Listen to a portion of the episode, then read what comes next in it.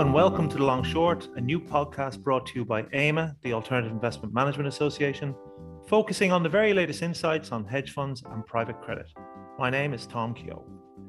AIMA is the global representative of the alternative investment industry with around 2,000 corporate members spread across 60 countries. Of these, our fund manager members account for approximately $2.5 trillion in hedge fund and private credit assets. Each weekly episode of The Long Short will examine topical areas of interest from across the alternative investment universe, news, views, and analysis delivered by AIMA's global team, as well as a host of industry experts. So, whether you're a hedge fund or private credit industry veteran, a student of the industry, or just someone interested in learning more about hedge funds and private credit, this podcast will be your ideal companion to help navigate you through the long and short of this fascinating industry. Hello, and welcome to another episode of The Long Short. After weeks of turmoil in the crypto markets, we decided to revisit this topic to cut through the noise and speculation and get to the bottom of what's been really going on. At the center of the recent turmoil is Bitcoin, the most established cryptocurrency, which has been declining from a peak of around $67,000 last November to fighting to stay above $20,000. And other cryptocurrencies like Ethereum and Solana have suffered a similar fate. The steady drop-off has been punctuated by several sharp crashes, brought on by a series of market events, including the collapse of Terra USD, an algorithmic stablecoin, and events which caused Celsius Network to temporarily freeze withdrawals. Bitcoin appears to have found a floor, but concerns remain about how correlated the crypto market is to movement in equities and further expected interest rate hikes.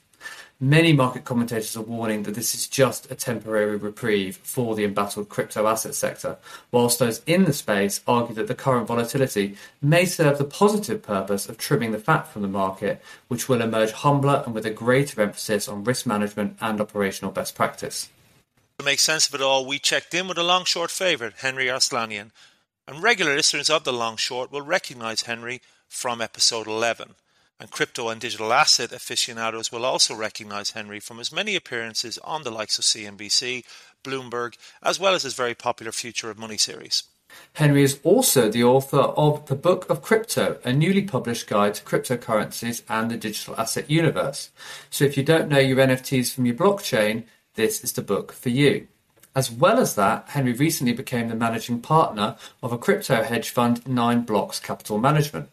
So, the first part of the podcast includes a lightning round with Henri to help better explain what cryptocurrencies are. While in part two, we get to the hard questions as to why cryptocurrencies have fallen so hard in value lately and where they go from here. We hope you enjoyed the episode, and if you do, please do give it a rating and share the word.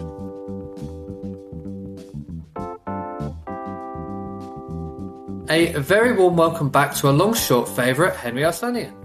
Thanks for having me, Drew and Tom. Great to be back on the on the long short. Very excited to be here. So, Henri, it's been quite a period for crypto markets globally, and later in the episode, we will ask you to offer your perspective as to what is happening across crypto markets. But first, following your appearance in episode 10, we received several requests asking us to do an ABC of crypto. And of course, you've just published a book on all of this, right?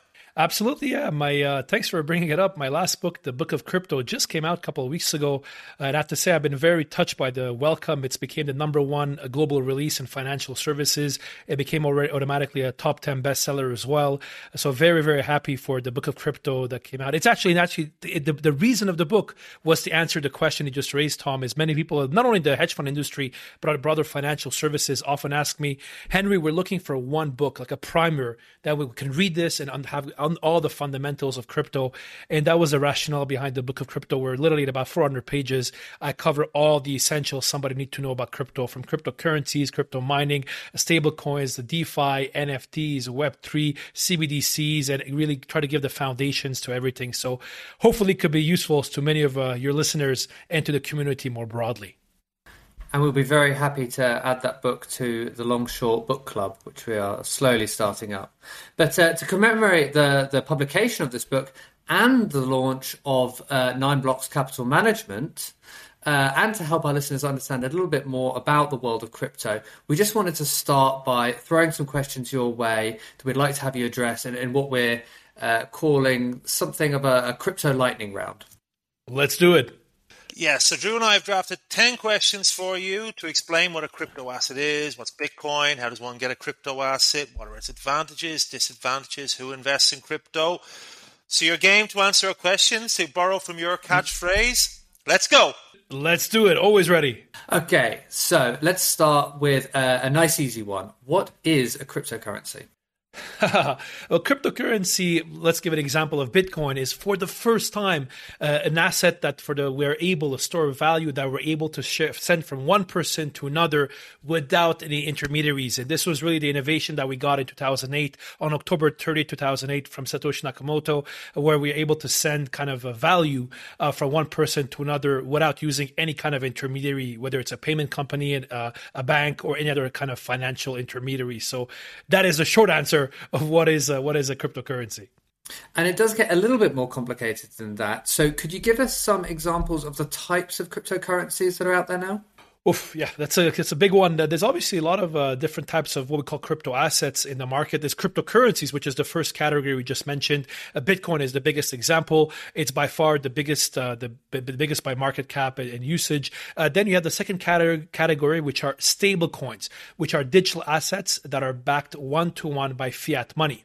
So, if, for example, if I send you through a Bitcoin, you'll be very happy, but you don't know what the price of that Bitcoin will be a week, a month, a year from now. Whereas a stable coin, it's worth a dollar today, dollar next week and a dollar next month, unless it's one of these algorithmic stable coins with like Luna, and we can talk about that later as well. So you have cryptocurrency stable coins, and then you have utility tokens, um, which are examples like Ethereum, Sol and Solana, Algo and Algorand, uh, you know, uh, Tezos and many, many others, which are basically kind of a token that allows you to access the ecosystem. The best analogy of that is imagine you have an amusement park and I sell tickets that you're able to actually use those tickets uh, to, to go on the roller coaster. Doesn't give you any economic rights, doesn't give you any voting rights, but allows you to use that crypto, that ecosystem the analogy of a, of a amusement park or roller coaster in the crypto world obviously doesn't exist, but it actually allows you to use that blockchain. Ethereum is a good example. Uh, and there's others as well. For example, there's security tokens, uh, which are really kind of digital assets that are tokenizing certain other either digital assets or real world assets. We have NFTs, which is non-fungible tokens, which allows us to, for the first time to mathematically prove that a certain asset is unique. We have central bank digital currencies uh, that are digital currencies issued by the central bank, and the list goes on and on. So there's really a wide number of categories. Uh, by far, the biggest right now is the first one, cryptocurrencies, uh, and and the, the, second and third one, stable coins, as well as utility tokens, have a big chunk of of not only uh, total market cap but also usage as well. Wow, so much jargon in there. I think we'll have to get you back in for another episode, yeah. Henri. But um, that, that's like hundred pages of my book, so it's tough to put exactly, it in ten seconds. Exactly. so, what, what what do we mean then by mining for a currency? Yeah. So uh, the way we achieve consensus in a traditional world, if I send you Tom hundred dollars, uh, the bank or the payment processor will literally kind of do the debits and the credits. They will kind of uh, uh you know uh, take away hundred dollars on my account and put it uh, on your account the, the this obviously when you're talking like Bitcoin, for example, where there are no intermediaries, the way we're able to achieve what we call the consensus mechanism is really by by something we call Bitcoin mining, which is actually probably not a right term. It should more more be like Bitcoin accounting or Bitcoin bookkeeping, if you want. And basically, is a process that actually verifies, uh, puts all the transactions together every ten minutes, and actually then verifies that which block is going to go on the blockchain, and actually that becomes kind of, if you want, the equivalent of an audited account that the rest of the world uh, can see it. Uh, instead of having the big four, you have Bitcoin miners who are doing the same role. Instead of having audited financials, you have literally uh, blocks that are there that everybody can see. Uh, and and this process takes place in the case of the Bitcoin network every 10 minutes. Uh, and and it's kind of that's what we refer to as Bitcoin mining, uh, which is how the system is run. So then, how energy intensive is crypto mining? And what does all this mean then for crypto in a market that is looking to embrace ESG? Yeah, excellent question. Again, I have maybe 50, 60 pages of that in my book as well, but really to make that in 10 seconds, uh, what you'll see is that there are certain consensus mechanisms, like the one for Bitcoin, which is what we call proof of work, that consumes a lot of electricity. This is very different from other consensus mechanisms we have. One of them, the very popular called proof of stake, which is used by other various cryptocurrencies, soon Ethereum, uh, like Solana, Algorand, and many others use variants of proof of stake. Um, proof of uh, proof of work, which is what Bitcoin uses, yes, consumes electricity. However, uh, of course, uh, from a when we look at it from an ESG perspective, which is very important uh, today, uh, when you look at it, is that increasingly Bitcoin mining is using renewable sources. Depending on the data source you look at, uh, you know, the, some of the latest official data we have is around 68%. Uh, really depends of what source you look at. Uh, but basically, uh, the main reason for that is actually when you're mining Bitcoin, you want to have the cheapest source of electricity. In many cases, that is renewable, hydro being a good example. And that's actually a lot of the Bitcoin mining is, is migrating towards renewables and also indirectly uh, using uh, uh, cheaper electricity, but also renewable sources. Um, and there's a lot of research on this as well. Uh, back in the day when a lot of the Bitcoin mining was happening in China, in the wet season, it was happening in Sichuan province where there's a lot of hydro. There's actually surplus of hydro. In the dry season, it would move to what we call the, the northeastern part, uh, Dongbei or you know Xinjiang and other uh, Heilongjiang, other parts like that, where they were using coal. And the, good news now is the majority of Bitcoin mining today happens in the United States. As we all know, there was a ban of Bitcoin mining in China last summer in July of 2021. And since then, a lot of what we call the hash rate, which is the kind of the percentage of Bitcoin miners around the world, has moved to the US. Uh, to the US. By the way, a large part to the states of Georgia and Texas. So interesting data point there, where a lot of it is actually being used by renewables. And this is a tricky one, uh, given all the various types of cryptocurrencies that you, you mentioned earlier. But broadly, what are the advantages of a cryptocurrency over traditional money created by banks, i.e., fiat money? Oof, uh, really depends of uh, what what assets you're looking at. You know, for example, a good example is Bitcoin. In the case of Bitcoin, the monetary policy is very clearly defined every 10 minutes, we have 6.25 Bitcoin that are created. There will only be 21 million Bitcoin ever. That's it. There's no quantitative easing. There's no central bank involvement in when it comes to Bitcoin. Uh, so really, that's kind of one of the attributes people love. In very cases, very similar, by the way, to how people look at gold, for example. Uh, other crypto assets have other benefits. A good example of it are stable coins. So stable coins, again, are digital assets that are backed one to one by fiat money. One of the big benefits there is allows you to send money around the world 24 7, pretty instantaneously, pretty much for free. Uh, today, if you want to wire money, let's say from London to Hong Kong over a weekend, uh, first of all, good luck. It doesn't work on weekends. Uh, maybe your bank goes to church. I never figured that out why. But also, then the uh, the uh, the thing is, there's also a lot of hidden fees, explicit fees, hidden fees, FX fees, uh, and also then you're subject to intermediaries. Whereas I could send you through a US dollar, USDC stablecoin on a Sunday night at 2 a.m. from anywhere in the world to wherever to you whenever you're in the world, and it will it will reach you in about uh, literally matter of uh, less than a minute. So that's one of the benefits of stablecoins. And then I can go on and on. Every kind of digital assets has its own pros and cons, but uh, I'll, I'll stop it there for now. So, are there any disadvantages then to holding cryptocurrencies, Henri? Oh, yeah, of course there are. For example, if you're holding Bitcoin, uh, it's a very volatile asset at the moment, uh, as we saw in the last couple of weeks. Uh, so that's one of the one of the downsides for certain cryptocurrencies, volatility is definitely a problem, and you need to be comfortable with that volatility. Second is actually what I call the user friendliness. Uh, you know, if today you want to go use a payment app, or you, you know, to a certain extent, your bank, although I would argue the user experience is terrible, but at least people know how to use payment apps uh, right now. Whereas actually with crypto assets yes, you can use some of the centralized players where the user experience is very similar to traditional financial institutions. But if you want to hold your own crypto, it's actually not that easy. So you need a bit of awareness. It takes some time to get used to it. By the way, not too dissimilar to the early days of the internet when people were trying to get acquainted with the internet or other new technologies. Uh, using cryptocurrencies will just become easier and easier, not because of the asset per, per se, but because of the tools around that people will use crypto without even knowing they're using crypto. So there's some downsides on the asset side, value side, volatility side, but also, frankly, day to day usability as well. Uh, we're a bit in crypto now, maybe late 1990s, early 2000s, of where the internet was. It's still a bit clunky, not ideal. There's a bit of, uh, you know, people are still afraid of it, but uh, it's definitely here to stay. And, and, obviously, this question will, will vary based on jurisdiction. But for someone who maybe knows nothing about this, what are the main regulations and requirements that govern crypto assets?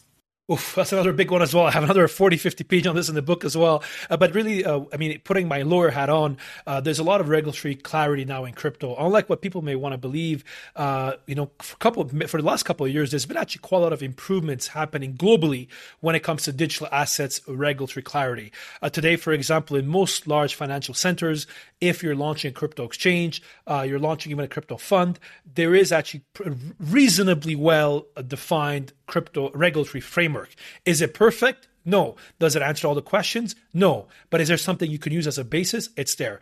Uh, I would say there's uh, there's a couple of jurisdictions a lot of crypto companies are using.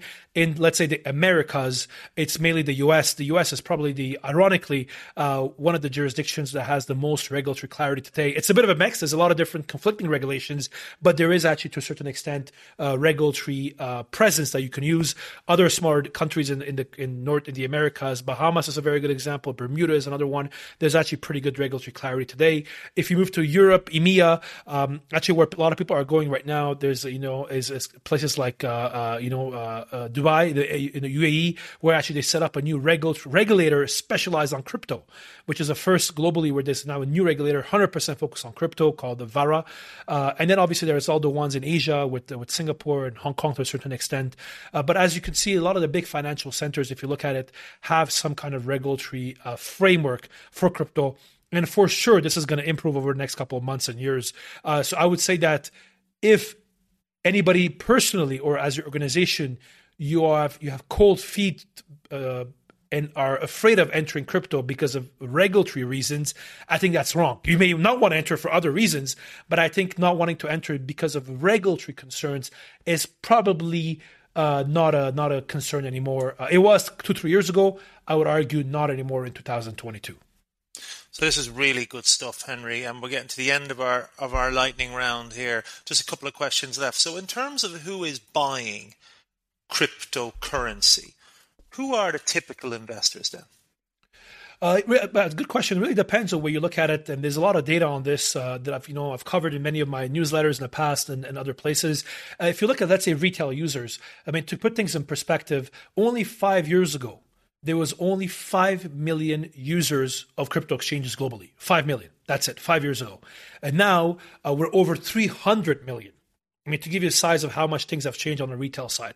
Uh, second is obviously a lot of stuff when you look at it on the uh, institutional side as well. Actually, the the latest, uh, uh you know, the PwC Elwood the AIMA crypto hedge fund report that we published is a very good indication uh, that says actually that some of the 67% of traditional hedge funds are looking at increasing their crypto allocations this year. Of the, of the hedge fund surveyed, which represented over 400 billion of uh, in assets. So there's actually a lot of institutional players are buying in. However, I would say if you look at crypto funds, for example, to make to very to make it relevant to the AIMA audience, uh, the vast majority today of investors in crypto hedge funds are first uh, high net worth individuals not surprisingly. And second, family offices. We are seeing some of the large institutional players enter the market. I just came back from Consensus in Texas, uh, where, you know, we had, you had 17,000 attendees. There you had not only all the big, some of the big pensions around the world, from the Canadian ones like OTPP, uh, Caisse de dépôt, uh, to some of the uh, US state pensions like Texas and uh, ERS and others, but also some of the sovereign ones as well like Adia was there, uh, uh, Temasek was there. So you're seeing some of these big sovereign players one as well, uh, carefully uh, looking at the space as well and making some kind of uh, allocations and bets uh, on the future of crypto as well. You've anticipated our last question a little bit, but because this is the long short, I do have to ask you directly about hedge funds' involvement in this space. So, uh, you've already mentioned the the report, which uh, AIMA was very happy to contribute to, but just maybe referencing that, to, to what extent are hedge funds interested in crypto assets? Yeah, it's a, it's an interesting question. Uh, you know, uh, as somebody who spent many years in the hedge fund world, uh, you know, first as a hedge fund lawyer, then in prime brokerage for many years, uh, is uh, obviously this is a sector that I'm very, uh, you know, fond of, and I really want to see more hedge fund involvement in crypto.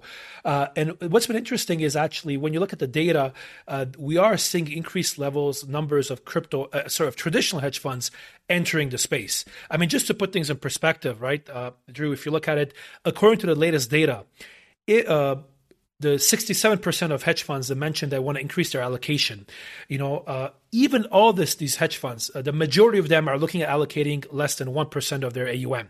But even 1% of the hedge funds surveyed uh, represents uh, over uh, of, uh, over $4 billion in assets that will enter the crypto space.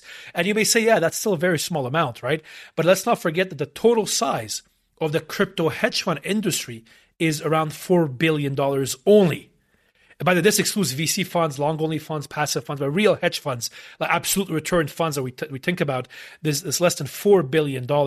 So literally, like what if the data is accurate this year, uh, the, the, the capital that will come in from traditional hedge funds into the crypto space will be equivalent to the entire size of the crypto hedge fund industry, uh, which, which, which shows how much there is still growth to be done in the space. I mean, to put things in perspective, if the crypto uh, if we believe that the crypto hedge fund industry will be 10% of the total hedge fund industry today, right, which is four trillion dollars, it grow and, and let's say that's four, that's uh, uh, 400 billion dollars. That means we still have a hundred x of the increase of the crypto hedge fund industry. I mean, this is a very uh, you know it's I think the data speaks of itself of how much growth there is potentially to have in the crypto hedge fund sector. That was absolutely excellent. Congratulations for completing the lightning round. The bad news is the bad news is that is where the easy questions end. Uh, because it's excellent to to understand all of that, but we really want to get to the meat of uh, the topic and, and put it in its current context. The past month has been very challenging, and I remember last time you came on, you said you don't necessarily check the prices day to day, but uh, it may still have come across your radar the recent volatility and or you know that has not been by any way uh, limited to, to digital assets. You know, all markets are down pretty much, but uh, crypto has definitely captured the uh, the headlines with you know, notable coins such as Bitcoin and others down as much as 60, 70% since the start of the year. So the billion dollar question then is what's going on here and why has there been such a sharp fall? Yeah, it's a good question, and uh, one that I think many people in the crypto ecosystem have been discussing in, in, in, recent weeks. I think, first of all, I think anybody that puts allocates to crypto needs to understand that uh, it's obviously a volatile asset. There's no doubt about that, right? Uh, and and uh, while many in the crypto ecosystem kind of believe that kind of Bitcoin could be as a hedge against inflation, for example, what we realize in practice it actually goes more in line with you know uh, with uh, let's say tech stocks or other risk risk on assets, and that's something that we've been seeing in the last couple of years as well. Um, what I mean, obviously, the market crash has been quite significant, uh, if depending of what perspective you look at it. Uh, one thing that's been interesting is that uh, if you speak to many people in the crypto ecosystem, many people see this mar- this this bear market in crypto potentially as a good thing because for a couple of reasons. One of them, it clears a lot of let's say the the the um, some of the players in the ecosystem. So it kind of does a cleanup of some of the other smaller players or the firms, frankly, who are not uh, operating at the institutional level grade. I mean, it's not a surprise that uh, when you look at the crypto hedge fund ecosystem, my personal view is that we're going to have a significant percentage.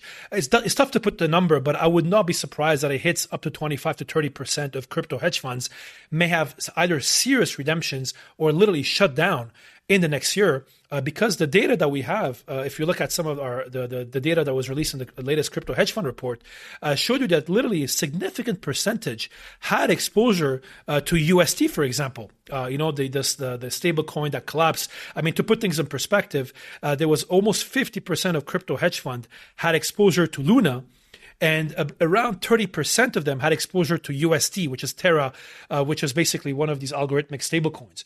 Um, you know, and as as many of you in the industry know, whenever there's a, such a big downfall, or when many many allocators find out that the managers were actually deploying capital to some of these protocols where frankly a lot of these things were predictable and people knew knew they were going to happen.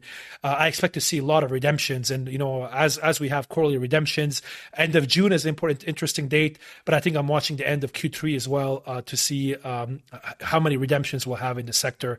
Uh, so I think it's going to be very interesting to watch. It's not a coincidence that we've had some even the large players, the likes of Celsius, for example, that at one point manage over 20 billion dollars, uh, having crypto hedge funds. I mean, they're more of a family office, but like Three Arrows Capital, based based in Singapore um, that, according to some uh, media reports, they were managing over 10 yards, over 10 billion dollars. Now, you know, uh, arguably, potentially, uh, you know, they will need to shut down as well. So I think there was a lot of uh, issues with risk management and some of the things that we take for granted in a traditional hedge fund world. You know, counterparty risk, due diligence operational due diligence, uh, you know, day to day risk management are things that, let's say, uh, the crypto industry sometimes didn't pay as much attention to as it should have. Uh, and I think that's one of the, the effects we're seeing right now. And by the way, this is not too dissimilar. I think many of us were in the industry in 2008 when the Lehman, uh, Lehman collapsed. We saw some of the effects as well. I think some of the older guys remember, remember the LTCM days and the like. So I think these are, these are kind of events that are, I think in the long term will be beneficial for the crypto industry. In the short term, uh, obviously will cause quite a lot of pain. AIMA Putting ESG into Practice is returning this September in person in London for the first time.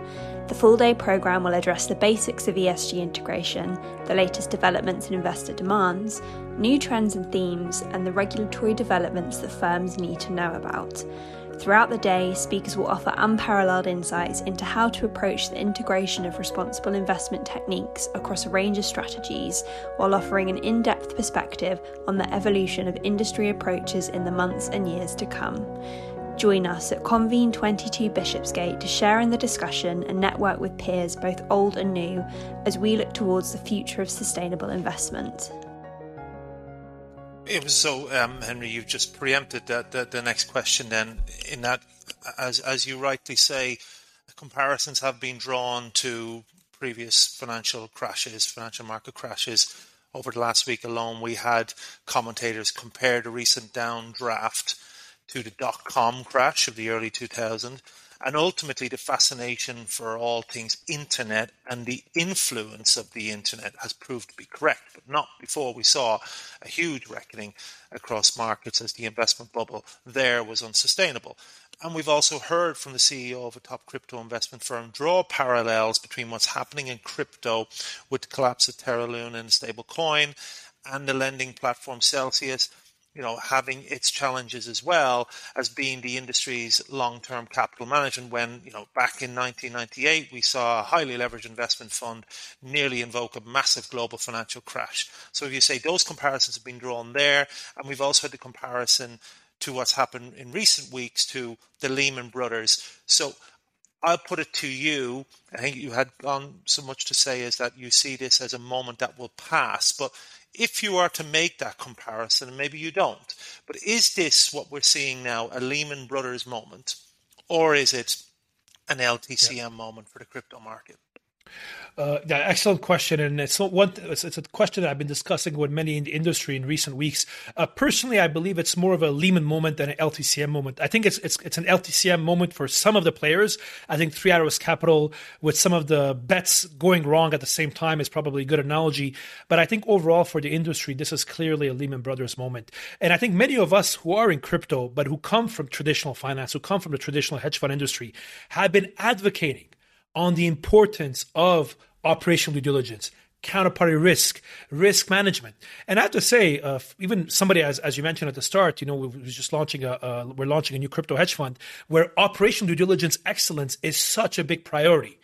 And I have to say, I've been often surprised that uh, investors or potential allocators are not asking that question even more right? They should they should inquire us about our independent directors. They should inquire us about how our gates are working. They should inquire us about how risk management is taking place. They should inquire manager crypto hedge fund managers on how due diligence is performed on various counterparties.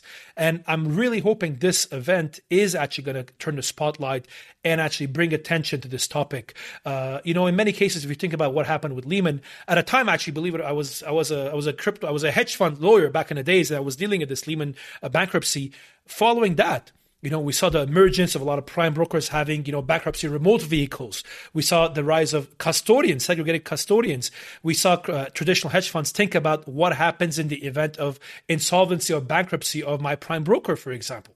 Uh, that in, in, the crypto world, I really hope is going to happen over the next couple of months. Uh, for example, you know, if some it is an event of insolvency, one of your, your crypto exchanges, how do you reach out? Do you know where they're based? Do you know how you know how the process works? Do you have a do you have a process of exactly getting your assets out of that exchange quickly and moving them out, uh, not only by the way to other custodians, but potentially even moving them to cash in the event of a really a black swan scenario and on a, on a uh, risk a downside mitigation factor. So these are the elements that I think we're, we're going to see. Some of the big things I expect to see now following the Celsius event is obviously a focus on counterparty risk. Uh, by the way, this is not the first time it's happening. You know, last year we had uh, one of the big, uh, you know, crypto exchanges where one of the individuals who had the keys was arrested in China, or actually was, let's say, put up taken for interrogation uh, you know so uh, so that there was like the crypto funds were not able to access their assets. We've had in the past hacks that happened with some of the big exchanges. So i think the issue of counterparty risk is something i expect to see but at the same time I expect to see a lot of uh, regulatory developments. You know, if uh, for regulators, uh, this is a perfect moment. Uh, for example, on lending platforms like Celsius, and there's many others by the way. There's BlockFi. Uh, there's uh, there's many others who are doing similar services, not only in the U.S. by the way, but across globally. Hodlnaut, Ledn, Yield, Yield App, and, and, many others is um, it's going to give regulators the opportunity to try to regulate the space. Many platforms, uh, Celsius is a very good example, where already has subpoenas or we're already in, in, discussions with some of the state regulators, and this is all public, and you know there's a lot of media reports around it, uh, and I think this is going to really give uh, regulators ammunition against some of these lending platforms. And at the same time, by the way, I think the the UST collapse on the stablecoin side again, a stablecoin is a wrong term, but let's say it was a algorithmic uh, a stablecoin they had, uh, which is very different, by the way, from other stablecoins that we have, like USDC and, and others. Um, unfortunately, I think the UST collapse is going to have two direct consequences. One of them, it's going to give a bad name to the broader stablecoin ecosystem, whereas you have many players who, have, who are regulated, operating by the book, and doing things properly. But second, as well, I think this gives a very big ammunition now to central banks to try to come into the space. And this is a topic I talk about in my book. I talk about in my newsletters a lot. Uh, this is an area where central banks are very worried because uh, today, uh, to put things in perspective, Tom, uh, in January 1, 2020, we had less than $5 billion in stablecoins. January 1, 2020. Today, we have over 180 billion. And you know, in many countries now, people are using stable coins. I can tell you, even I have to confess myself today, when I have to pay people, it's in Latin America and in Asia, I have to transfer money. I'm not using the banking system. I'm using stable coins. And the reason is because it's so much easier in many emerging countries right now where there's a risk of inflation. People want to use as a hedge against their local currency. They're switching to stable coins. Argentina is a very good example. Turkey is a very good example. Uh, in Turkey right now, it's one of the fastest growing markets for crypto because people are using it. Uh, Ukraine today, because of the war, a lot of people in Ukraine are using stablecoins to do their day-to-day activities. And if you're a central bank today, the Turkey, for example, example, you're not very happy to see your your population using U.S. dollar-based stablecoins. Obviously, because then you lose power from monetary policy perspective. Uh, obviously, you lose control, and there's a risk of dollarization, but not because of traditional dollarization, but dollarization risk because of uh, uh, of, of stable coins, which can happen faster and quicker, and kind of without the control of of uh, central banks. No, that's really fascinating because there's been absolutely no shortage of commentary over the past few weeks on, on people weighing in on, on what's going wrong and why and, and whether that is ultimately for the good or not, as you suggest. But but what came through in a few different pieces I read was that the concern was coming from the fact that there was a lack of precedent in uh, what was happening to, to cryptocurrencies. But what you seem to be suggesting is that actually there are some parallels that can be drawn to uh, crashes in equities or, you know, 2008 or whatnot. And, and that actually there are some lessons that can be learned from the traditional finance space and, how this might play out for the long term and somewhat of a, a, a you know, uh, a, a maturation of the industry. But what I find that has been really striking is the difference in reactions to the past few weeks' uh, volatility between those who are you know the normies or those in in, in tradfi or, or those in the media compared to people like yourself who are actually in the space day to day the point being here that if you're reading a lot of the headlines you would think it's you know the end of days when it comes to digital assets and this is the reckoning that so many people have predicted you know yeah. glibly on twitter for so long yeah. whereas yourself and many others seem much more sanguine about it and, and much more as a uh, a teething problem. So, so could you just talk us through about what you, you've talked about it a bit already, but you know, what is it that you guys know in the crypto space that we don't? it's good question, Drew. I'm not sure we know things that people don't know, uh, but I think probably we're a bit more comfortable, you know. And uh, myself, and it's the case of many of many others who have been in the crypto space for for some time. And I've been in crypto now since 2014, uh, so this is not my first bear market. It's not my first crash. Uh, I remember very well when uh, you know Mount Gox collapsed, you know, which at the time, believe it or not, was having uh, between 70 to 90 percent of Bitcoin volumes globally. At the time, there was no other assets, by the way; it was only Bitcoin. so this is something I think people who have been in crypto for some time have seen already the the, the ups and downs. Um, and uh, you know, and I, I personally believe that every bear market, if you think about some of the greatest companies we have in crypto, often were created during bear markets. It actually becomes a, a bit more difficult to raise money.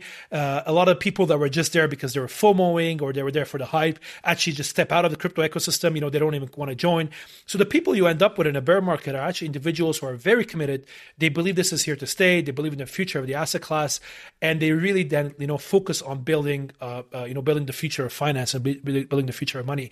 Uh, personally, that's why I'm actually quite. Um, I actually think this crash is is going to have some negative effect for sure. Uh, you know, I think it's going to give cold feet to a lot of retail investors.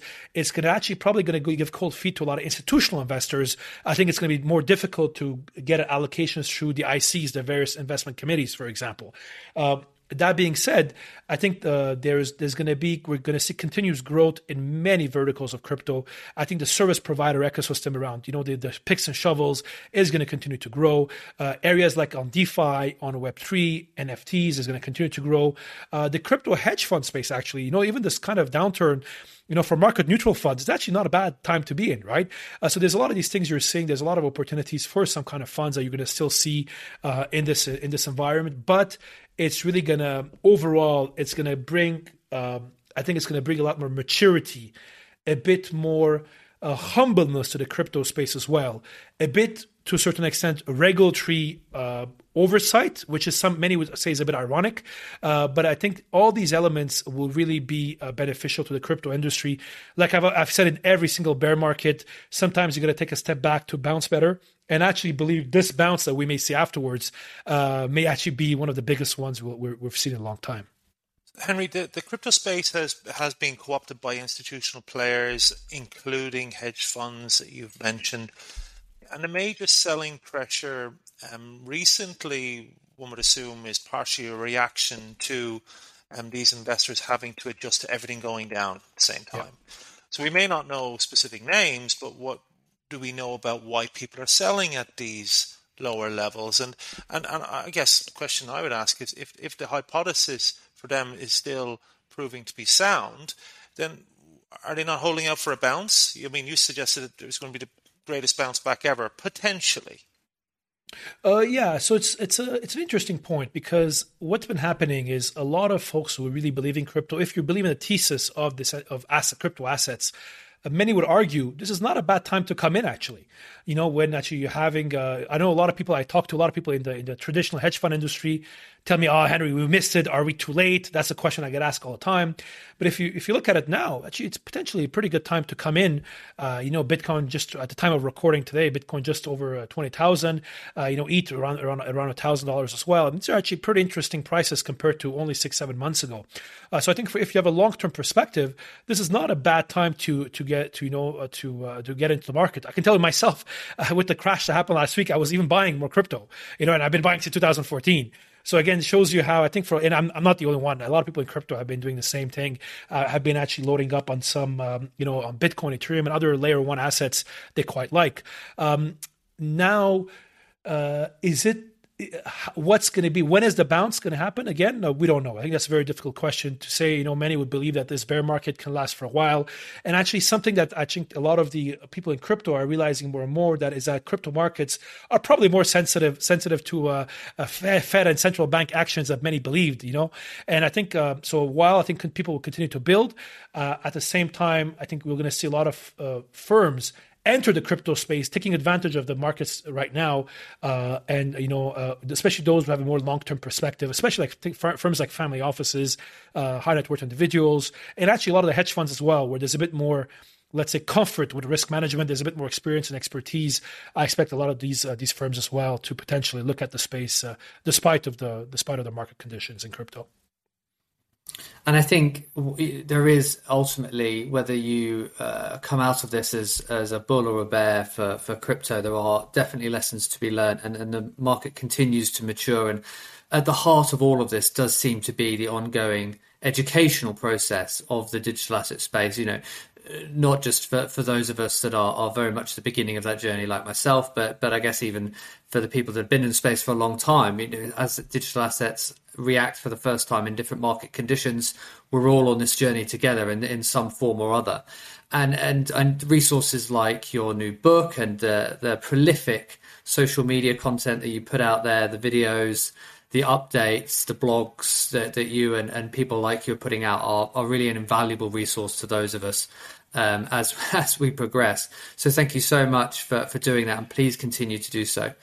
And, just on that point, Drew, I think you raise a very important point. It's education, right? And this is, I think, the one advice I have to everybody in this space is, you know, you may love Bitcoin, you may hate it, you know, you may believe in decentralized assets or you may not.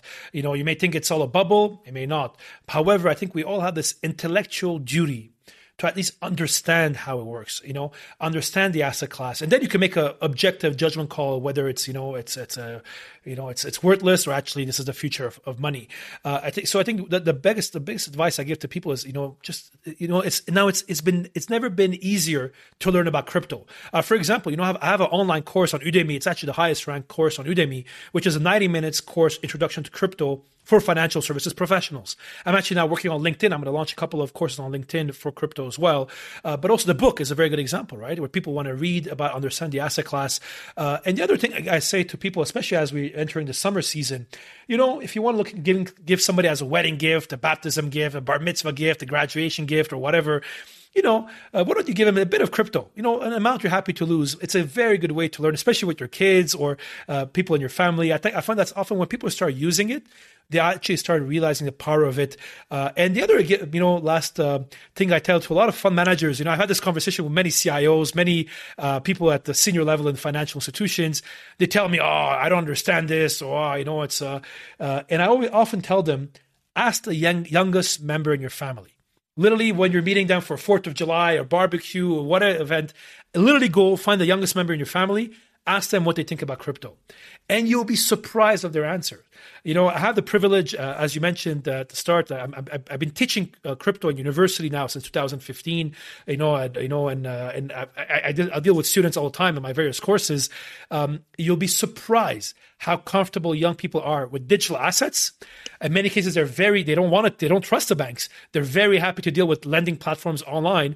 And also, they're very happy with actually owning like NFTs or digital assets. I mean, the best example is gaming. You know, we often forget, we talk about metaverses, but the biggest metaverses right now are, are online games League of Legends, World of Warcraft, uh, you know, and the many, many other games that, you know, people play today. And uh, these are there's people making an entire living out of these games. For many of my students, when I ask them in class, their most valuable assets are their skins or the guns they have in these video games. You know, so I think there's a, there's a whole generational issue as well that we need to we need to get you know get get, get get comfortable with. So really, if there's one piece of advice, it's education. It's never been easier. There's many free tools out there, many books now, a lot of online content, uh, and I think then you can make a educated decision on what your your your view is on the asset class. And if you don't give them a bit of crypto, give them the book of crypto, right? The complete guide to understanding Bitcoin, yeah. cryptocurrencies, and digital assets by by your good self, Henri, and it's available on all good book outlets. And we've only scraped the surface, as you say. I mean, we could come back and we will get you back on to talk a little bit about NFTs and DeFi's. I mean, I need to go through that jargon alone as well. So certainly there's a, there's another episode or two in the offing there. But many, many thanks for your time today, Henri. Thank you very much. Uh, uh, thank you, Tom. Thank you, Drew. Thanks for having me on the long short. A big fan of what AIMA is doing in the space. So keep up the good work. And thanks for having me today. And good luck with nine blocks. Thank you. The Long Short was brought to you by AIMA, the Alternative Investment Management Association, the global representative for the alternative investment industry. As always, you can get the latest episodes by subscribing to The Long Short on Spotify, Apple Podcasts, and Google Podcasts, or by streaming episodes directly from our website, aima.org. Thanks for listening.